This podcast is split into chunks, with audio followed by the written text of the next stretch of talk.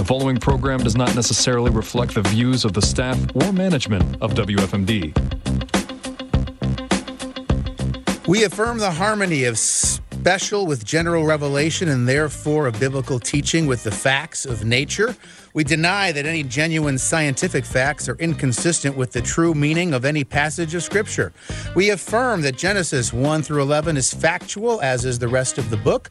We deny that the teachings of Genesis 1 through 11 are mythical and that scientific hypotheses about Earth history or the origin of humanity may be invoked to overthrow what Scripture teaches about creation. Those are Articles 21 and 22 of the Chicago Statement on Inerrancy as we continue our series of looking at this historic document from 1978. Welcome to the Faith Debate. I'm Troy Skinner. You're listening to us on 9:30 a.m. on your uh, transistor radio, or perhaps you're listening to us uh, at 99.9 HD2, or perhaps you're listening to us on the, the live stream, or you're listening to us later, not live, you're listening to the podcast. However, you're listening, welcome. We appreciate you uh, taking time out of your, your busy schedule to, um, to pay any attention at all to what we have to say. I'm Troy Skinner, and I've uh, been hosting the Faith Debate Show for a long time, and now as the regular panelists for a pretty long time. We've got Imran Razvi, also known as Raz. We've got Daniel Razvi, uh, also known as Daniel. and David Forsey, also known as David. Um, so I'm not sure if you guys took the time between the last show and this show to uh, freshen up on on these uh, statements on inerrancy. So hopefully you guys did because I, I did not. So I'm I'm kind of doing this a little bit cold, but it's interesting as we read these. Well, this, it's this touching was, on some things we've talked about in recent weeks on the show. Well, this is the hermeneutic statement. We did the inerrancy statement completely, right? There were two statements. Wasn't the original one about inerrancy? Oh, did I just read the hermeneutics one? Yeah, you did. You read the hermeneutics one. That's what we're on. Oh, is that what we're on now? Correct. Oh, all right. We finished inerrancy. We did. We finished inerrancy a few weeks ago. I ago. definitely should have brushed up. And we started the hermeneutics. This reminds me of a story when I was uh, in, in high school. It was my biology class and uh, we were going to be doing a test on like chapter 31 of our biology textbook or something. And i studied hard and i was ready for this test. And the, the, the, test comes out and i realize as i look at the first couple of questions i have no idea what the questions are talking about. I studied chapter like 33 but the test was on chapter 31 or something. Oh man. And so fortunately it was one of those fill in the oval with your uh, number two pencil kind of thing. And apparently i'm a pretty good guesser because I was like, I don't know, I'm going to go with A on this one kind of thing. And it, I think there were like 35 or 40 questions. Uh, I got a 90 plus score, highest score in the class. wow. And the guy that was my, kind of my biology partner on all the little, you know, slicing up the, the frogs and all that you had to do, um, he uh, didn't study at all. And so he decided to take the high road and said, you know what? I'm not, t- he told the teacher, I'm not taking the quiz. I didn't study. Uh, I don't deserve a grade on this test. So he took a zero. He, he took a zero. Yeah, like what do you have to lose? So I uh, I didn't take take the zero. I ended up getting the highest grade in the class, and he was so mad. well, there's no grades giving out today, right? Uh, well, you know, I don't know why you should be mad. You worked really hard. Just on the wrong stuff. Yeah. I did, I'm given, telling you. They should have just given everybody a 50 because, you know, that way everybody is fair. And, and to be honest, I wonder, I mean, I, I really didn't know what I was doing, but having studied material somewhat related to it, I think gave me some clue as to how to try to guess. So I didn't know what I was doing, but. Well, you had, you had studied into the future, and so. Yeah, exactly, and it and it explains my life, right? Because I never really know exactly what's going on because I've, I've I've been focusing on the wrong things, but those wrong things give me a, some insight into the right things on rare occasions. So, all right, yeah, so we are onto hermeneutics. So, all right, anything in uh, this that we take issue with? Um, not not that I take issue with. Um, I would just clarify, right? I mean, I think it's really important in 21 it says we deny that any genuine scientific facts are inconsistent with the true meaning of any passage of scripture. There are plenty of quote unquote facts of science that are inconsistent with the bible. Um, we would just say if if that can be shown then those are not actually facts right? Any true fact would it would be consistent with the bible. Now in the next part where it says genesis 1 to 11 is factual and there any scientific hypotheses about Earth history or origin of humanity, um, they have to kind of mesh with what Scripture says, meaning that they have to follow what Scripture says and not the other way around. Um, and so I would, s- I would say that uh, I would go, go so far as to say be specific about which theories that the theory of evolution would be not consistent with Scripture at all. I think we all agree on that. And I personally would be on the side of you know I, I think a, a, a very old Earth would also not be in line with Scripture at all. But I think we had, we had some disagreement on that, that last time. Yeah, I, I I don't think that somebody that holds to a young Earth is is anti-biblical Or- at all. or old Earth, you mean? Uh, but I well, I was- Oh, okay. starting there. Clearly, th- there's an argument made for that. Um, but I don't know that the, the text demands that of the reader. And so, if somebody wants to go with a day age theory in the earliest part of Genesis, uh, they they wouldn't be making that decision based on any sort of a commitment to evolution, Darwinian or otherwise. Uh, they're just saying, well, the text doesn't explicitly say, and I'm going to leave room for the possibility. I think that they could still be an inerrantist and they could be faithful in in, in how their, their hermeneutical approach. We probably should define that. It's just a fancy word for how you interpret things. So they could be faithful interpreters of the Bible, and they're just not trying to press the text any further than they, in, in their good conscience, feels like it could go. I don't think so. I think they would not even come to that conclusion without outside information, without somebody from science, somebody from evolution saying it took millions or billions of years of doing this. They, that would not even come into their mind if they just read the Bible. If they just read the Bible, that long period of time would never have existed. But if somebody asks the question, here, here, we, we're, we're, we're covering some ground we covered. I covered a couple of shows ago. I don't know. So, um, if somebody has a question posed to them by a skeptic or a scoffer that gets them thinking, "Huh, that's an interesting question," let me re-examine the text and see, you know, if your scoffing or your skepticism is warranted. And because of that challenge to their view, they're like, you know what?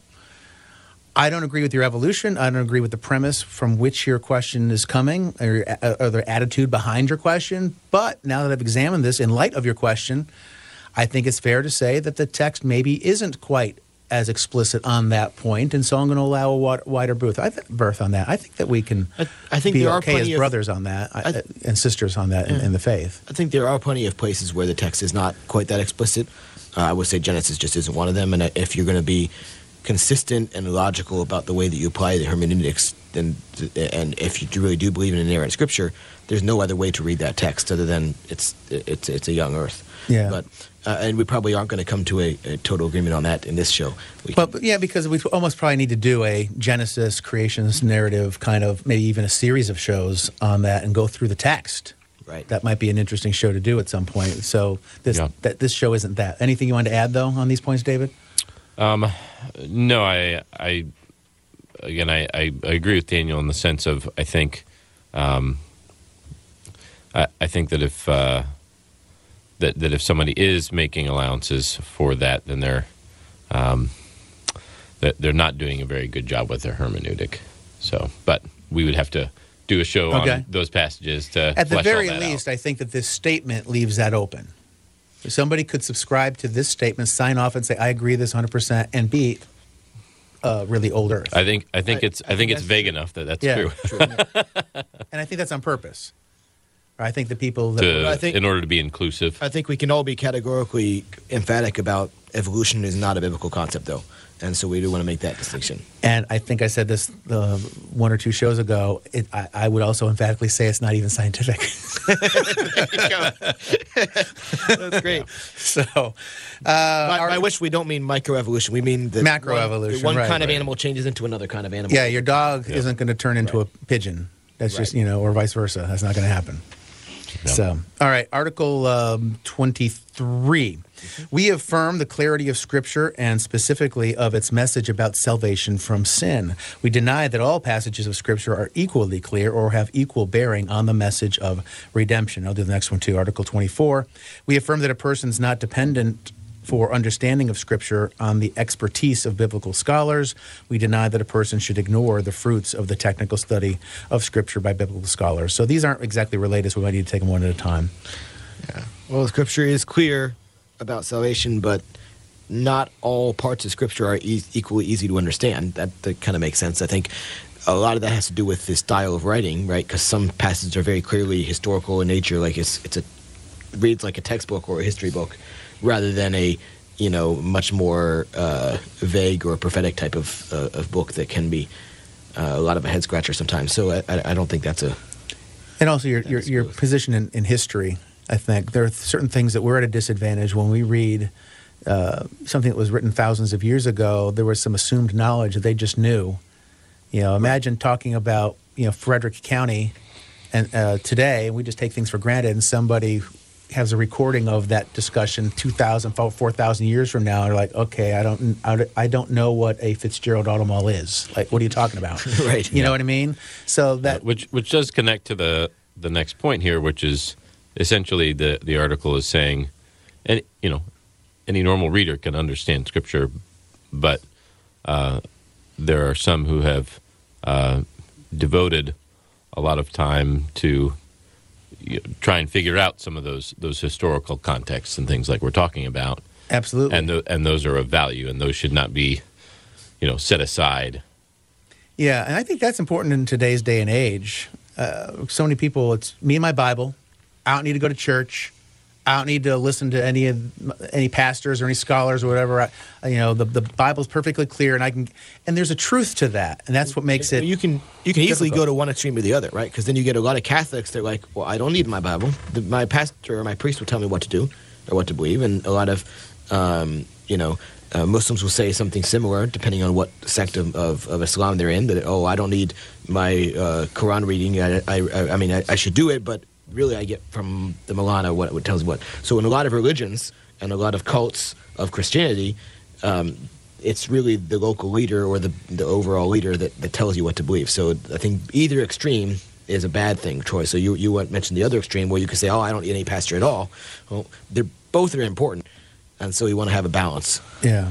And by the way, the, his, the, the history point I was making before, I realize that works in the reverse too. People from thousands of years ago don't have the advantage that we have because they were pre cross. And a lot of things that we're pointing to in the future, they might not have fully understood what that was pointing to. We can now, through the Right. benefit of hindsight, look back 2,000 years and be like, okay, now I know what that passage in Isaiah is really talking about. So that works both ways. Right. Anyway, Article 25 is the last one. Let's see if they save hmm. the best for last. We affirm that the only type of preaching which sufficiently conveys the divine revelation and its proper uh, application to life is that which faithfully expounds the text of Scripture as the Word of God. We deny that the preacher has any message from God apart from the text of Scripture. I I'd have to have some clarification on what they meant by this the last phrase. We deny that the preacher has any message from God apart from the text of Scripture. I don't think that's that's all necessarily true.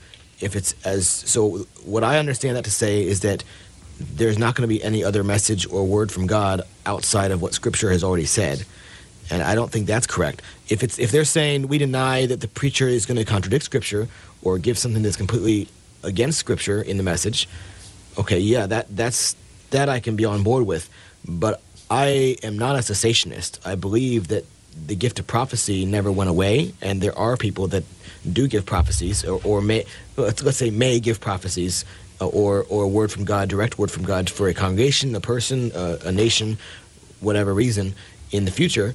It will match with Scripture, so it will not contradict Scripture.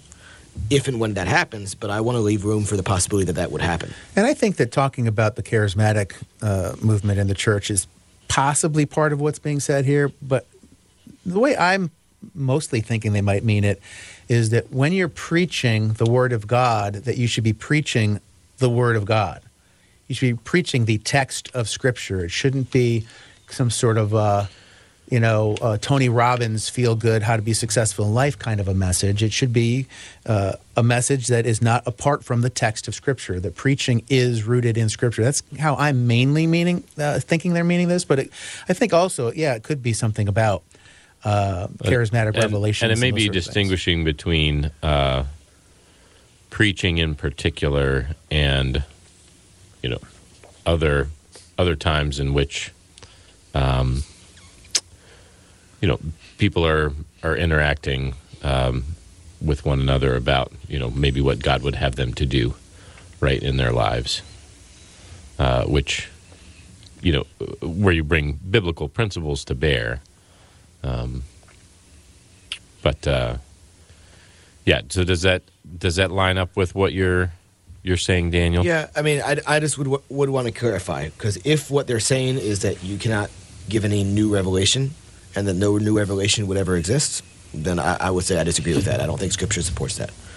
Um, Yeah, I don't think that there's. I don't know that they're saying that because I think again, this is talking about uh, interpretive principles uh, as you're preparing for and presenting a sermon. This is this is meant for preaching. This particular article, anyway, is is specifically talking about preaching. Right. So I don't. Yeah, so- I think so I if would. that's, if that's the case, as long as they're not prohibiting any idea of uh, additional revelation that may come in the future, uh, then then I, I don't have a problem with the statement. I, I agree with it. I think yes, you need to be based in Scripture, and expounding Scripture, uh, really expositorily, is, is really the only right way to be preaching. You need to go through Scripture and consider all the context and, and go through in order. Yeah, and expositorily, that's a, a fancy word. You want to uh, provide some right. definition there- for that? The two main methods of preaching are topical versus expository, right? Where topical, we mean I pick a topic, I have the theme, and my theme might be um, God's love. And we might want to go and look through all the verses about God's love and pull them out one by one and put them all in a row and then read them all and say, here's all the t- teaching about God's love.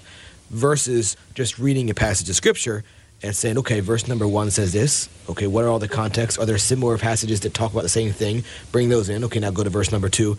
So it, you may deal with a specific topic, but you are going through in context rather than just pulling verses out of your hat in different spots to fit a narrative that you've made up to, to do. And so that's Yeah. why uh, a lot of times if you look at, you know, um, some lists of, of what to look for in a church or in a preacher, you want a preacher that's expository rather than topical. And sometimes it's not immediately apparent because somebody can be presenting an expositional message that sounds topical because the passage, you know, the paragraph of the Bible they're preaching on is basically there's one main topic and point to that. And so it's like, oh, this must be a bad preacher. He's doing a topical message. Well, no, was it? Was it the topic from the text that was that day's, you know, And- was being and I- examined that day? And I don't think that there's no place ever for a topical, you know, I mean, you might have an event that you're speaking at Sure. and you want to bring, what does the Bible have to say about this event? You know, marriage would be a very good thing. You know, you have a pastor that's going to speak at a marriage, um, then you might want to bring in verses about marriage specifically, but they should still be in context if, if that's going to be the case. And I think that should be limited in, in nature. In general, when you have preaching, it should be expository. Yeah, and one of the good benefits to doing that sort of an approach is you're working through the Bible kind of in order. You're picking different books of the Bible, and working through that book in order. Is you can't skip the hard, controversial passages. You're kind of forced to deal with them. You can't cherry pick. So, Yeah. now this uh, International Council on Biblical Inerrancy, uh, and I said 1978 earlier. Uh, that was the the original statement on biblical inerrancy was 1978. The uh, Chicago Statement on Biblical Hermeneutics came out in the uh, 1980s, uh, about four years later, 1982. So I misspoke earlier. So just to correct the record, because I know there are some fastidious types that give me a hard time on social media when I, I flub. And unfortunately, I give them opportunities almost every show. to- to to- so I wanted to get ahead of that one. So they also include, though, an, uh, a, portion that's called exposition.